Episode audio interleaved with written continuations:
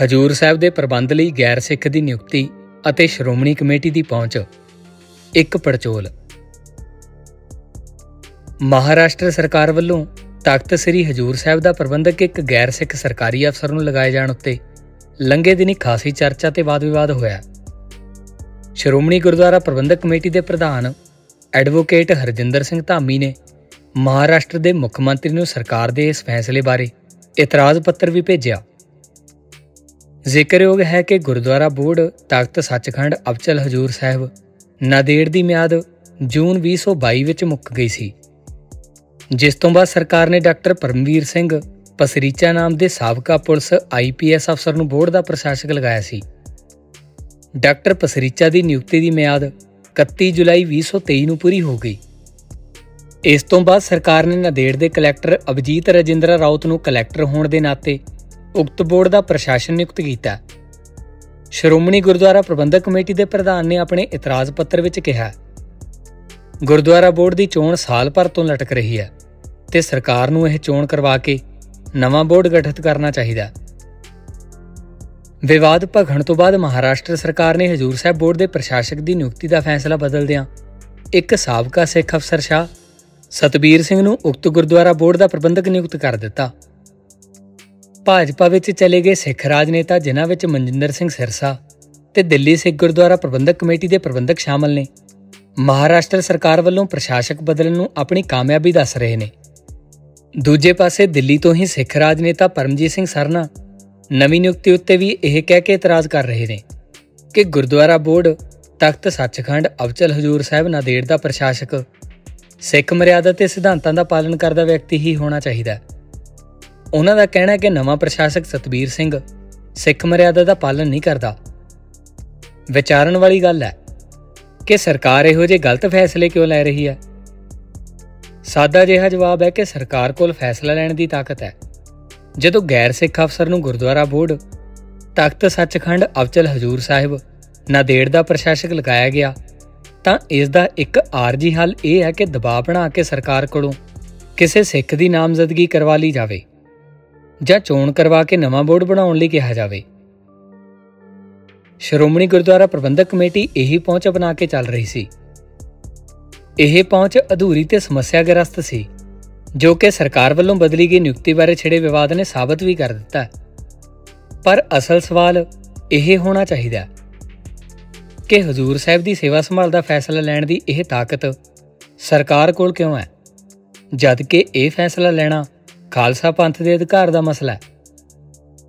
ਦੂਜਾ ਕਿ ਇਸ ਸਥਿਤੀ ਨੂੰ ਪਲਟਿਆ ਕਿਵੇਂ ਜਾਵੇ ਅਤੇ ਫੈਸਲੇ ਲੈਣ ਦੀ ਇਹ ਤਾਕਤ ਮੁੜ ਖਾਲਸਾ ਪੰਥ ਕੋਲ ਕਿਵੇਂ ਆਵੇ? ਇਹ ਦੀਰਘ ਮਸਲੇ ਨੇ। ਇਸ ਬਾਰੇ ਨਿੱਠ ਕੇ ਵਿਚਾਰ ਹੋਣੀ ਚਾਹੀਦੀ ਆ ਤੇ ਫਿਰ ਯਤਨ ਸ਼ੁਰੂ ਹੋਣੇ ਚਾਹੀਦੇ ਨੇ।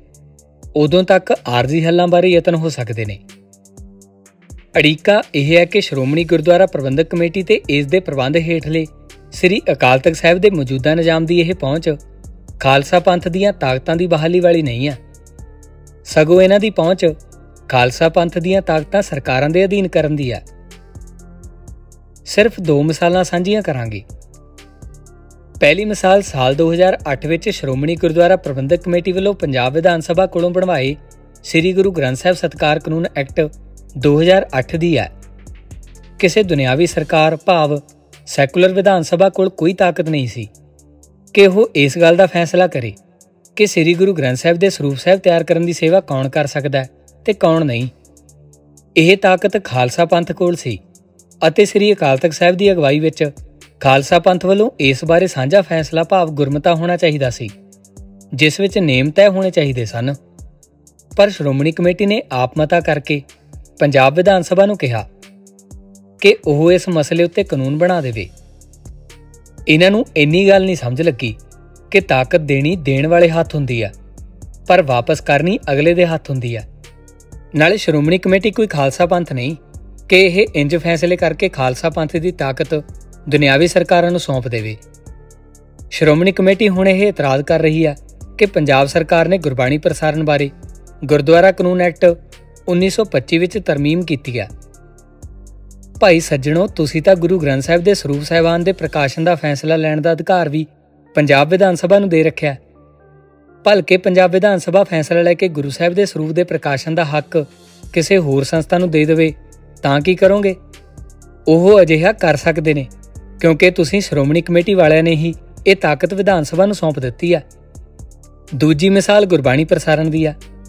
ਸ਼੍ਰੋਮਣੀ ਕਮੇਟੀ 11 ਸਾਲ ਵਾਸਤੇ ਸੁਖਵੀਰ ਬਾਦਲ ਦੇ ਚੈਨਲ ਨੂੰ ਪ੍ਰਸਾਰਣ ਦੇ ਸਭ ਅਧਿਕਾਰ ਦਿੰਦੀ ਰਹੀ ਆ ਇਥੋਂ ਤੱਕ ਕਿ ਭਵਿੱਖ ਵਿੱਚ ਆਜ਼ਾਦ ਹੋਣ ਵਾਲੀ ਤਕਨੀਕ ਨੂੰ ਵਰਤਣ ਦੇ ਹੱਕ ਵੀ G next media private limited company ਭਾਵ ਕਿ ਪੀਟੀਸੀ ਨੈਟਵਰਕ ਨੂੰ ਅਗਾਊਂ ਹੀ ਸੌਂਪ ਦਿੱਤੇ ਜਾਂਦੇ ਰਹੇ ਨੇ। ਨਤੀਜਾ ਇਹ ਰਿਹਾ ਕਿ ਸ਼੍ਰੋਮਣੀ ਗੁਰਦੁਆਰਾ ਪ੍ਰਬੰਧਕ ਕਮੇਟੀ ਉਸ ਸਮਝੌਤੇ ਦੀ ਮਿਆਦ ਮੁੱਕਣ ਤੱਕ ਆਪ ਵੀ ਪ੍ਰਸਾਰਣ ਕਰਨ ਤੋਂ ਵਾਂਝੀ ਰਹੀ। ਡੂਡ ਕੁ ਸਾਲ ਪਹਿਲਾਂ ਰਾਗ ਬਸੰਤ ਦੀ ਸ਼ੁਰੂਆਤ ਵਾਲੇ ਦਿਨ ਸ਼੍ਰੋਮਣੀ ਕਮੇਟੀ ਨੇ ਆਪਣੇ YouTube ਅਤੇ Facebook ਸਫੇ ਉੱਤੇ ਗੁਰਬਾਣੀ ਪ੍ਰਸਾਰਣ ਕੀਤਾ, ਤਾਂ ਬਾਦਲਾਂ ਦੇ ਚੈਨਲ ਨੇ ਸ਼੍ਰੋਮਣੀ ਕਮੇਟੀ ਨੂੰ ਕਾਪੀਰਾਈਟ ਸਟ੍ਰਾਈਕ ਭੇਜ ਦਿੱਤੀ। ਇਸ ਸ਼ਰਤ ਤੇ ਸਟ੍ਰਾਈਕ ਵਾਪਸ ਲਈ ਗਈ ਕਿ ਸ਼੍ਰੋਮਣੀ ਕਮੇਟੀ ਪ੍ਰਸਾਰਣ ਨਹੀਂ ਕਰੇਗੀ। ਸ਼੍ਰੋਮਣੀ ਕਮੇਟੀ ਦੇ ਗੁਰਦੁਆਰਾ ਪ੍ਰਬੰਧ ਅਧੀਨ ਪ੍ਰਸਾਰਣ ਦੀਆਂ ਤਾਕਤਾਂ ਨਿੱਜੀ ਕੰਪਨੀਆਂ ਹਵਾਲੇ ਇੰਜ ਕੀਤੀਆਂ ਜਾਂਦੀਆਂ ਰਹੀਆਂ ਨੇ ਕਿ ਜਿਵੇਂ ਕੋਈ ਆਪਣੇ ਹੱਥ ਵੱਢ ਕੇ ਕਿਸੇ ਹੋਰ ਨੂੰ ਦੇ ਦੇਵੇ। ਮਿਸਾਲਾਂ ਹੋਰ ਵੀ ਨੇ, ਪਰ ਉਕਤ ਤੋਂ ਹੀ ਸਾਫ਼ ਹੋ ਜਾਂਦਾ ਹੈ।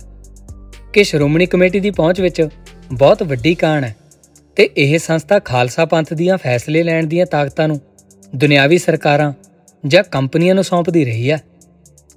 ਜਦੋਂ ਤੁਸੀਂ ਫੈਸਲੇ ਲੈਣ ਦੀ ਤਾਕਤ ਕਿਸੇ ਹੋਰ ਨੂੰ ਸੌਂਪ ਦਿਓਗੇ, ਤਾਂ ਅੱਜ ਨਹੀਂ ਤਾਂ ਕੱਲ ਉਹ ਆਪਣੀ ਮਨਮਰਜ਼ੀ ਦੇ ਫੈਸਲੇ ਹੀ ਲਵੇਗਾ। ਉਸ ਵੇਲੇ ਤੁਸੀਂ ਇਤਰਾਜ਼ ਕਰਨ ਜੋਗੇ ਹੀ ਰਹਿ ਜਾਓਗੇ। ਸੋ ਆਖਰੀ ਬੇਨਤੀ ਇਹ ਹੈ ਕਿ ਇਹਨਾਂ ਮਸਲਿਆਂ ਵਿੱਚ ਸਿਰਫ ਵਕਤੀ ਪਹੁੰਚਣਾ ਅਪਣਾਈ ਜਾਵੇ। ਬਲਕਿ ਖਾਲਸਾ ਪੰਥ ਨੂੰ ਇਹਨਾਂ ਮਸਲਿਆਂ ਦੇ ਮੂਲ ਕਾਰਨਾਂ ਦੀ ਸ਼ਨਾਖਤ ਕਰਕੇ ਉਹਨਾਂ ਦੇ ਹੱਲ ਲਈ ਯਤਨ ਕਰਨੇ ਚਾਹੀਦੇ ਨੇ। ਉਸ ਵਾਸਤੇ ਆਪਸ ਵਿੱਚ ਇਤਫਾਕ ਕਾਇਮ ਕਰਨ ਅਤੇ ਆਪਸੀ ਵਿਚਾਰ ਵਟਾਂਦਰੇ ਦਾ ਰਾਹ ਅਪਣਾਉਣ ਦੀ ਲੋੜ ਹੈ। ਖਾਲਸਾ ਪੰਥ ਨੂੰ ਗੁਰੂ ਆਸ਼ੇ ਤੇ ਪੰਥਕ ਪਰੰਪਰਾ ਅਨੁਸਾਰ ਸਾਂਝੇ ਫੈਸਲੇ ਲੈਣ ਦੀ ਪਿਰਤ ਬਹਾਲ ਕਰਨੀ ਚਾਹੀਦੀ ਹੈ। ਵਾਹਿਗੁਰੂ ਜੀ ਕਾ ਖਾਲਸਾ, ਵਾਹਿਗੁਰੂ ਜੀ ਕੀ ਫਤਿਹ।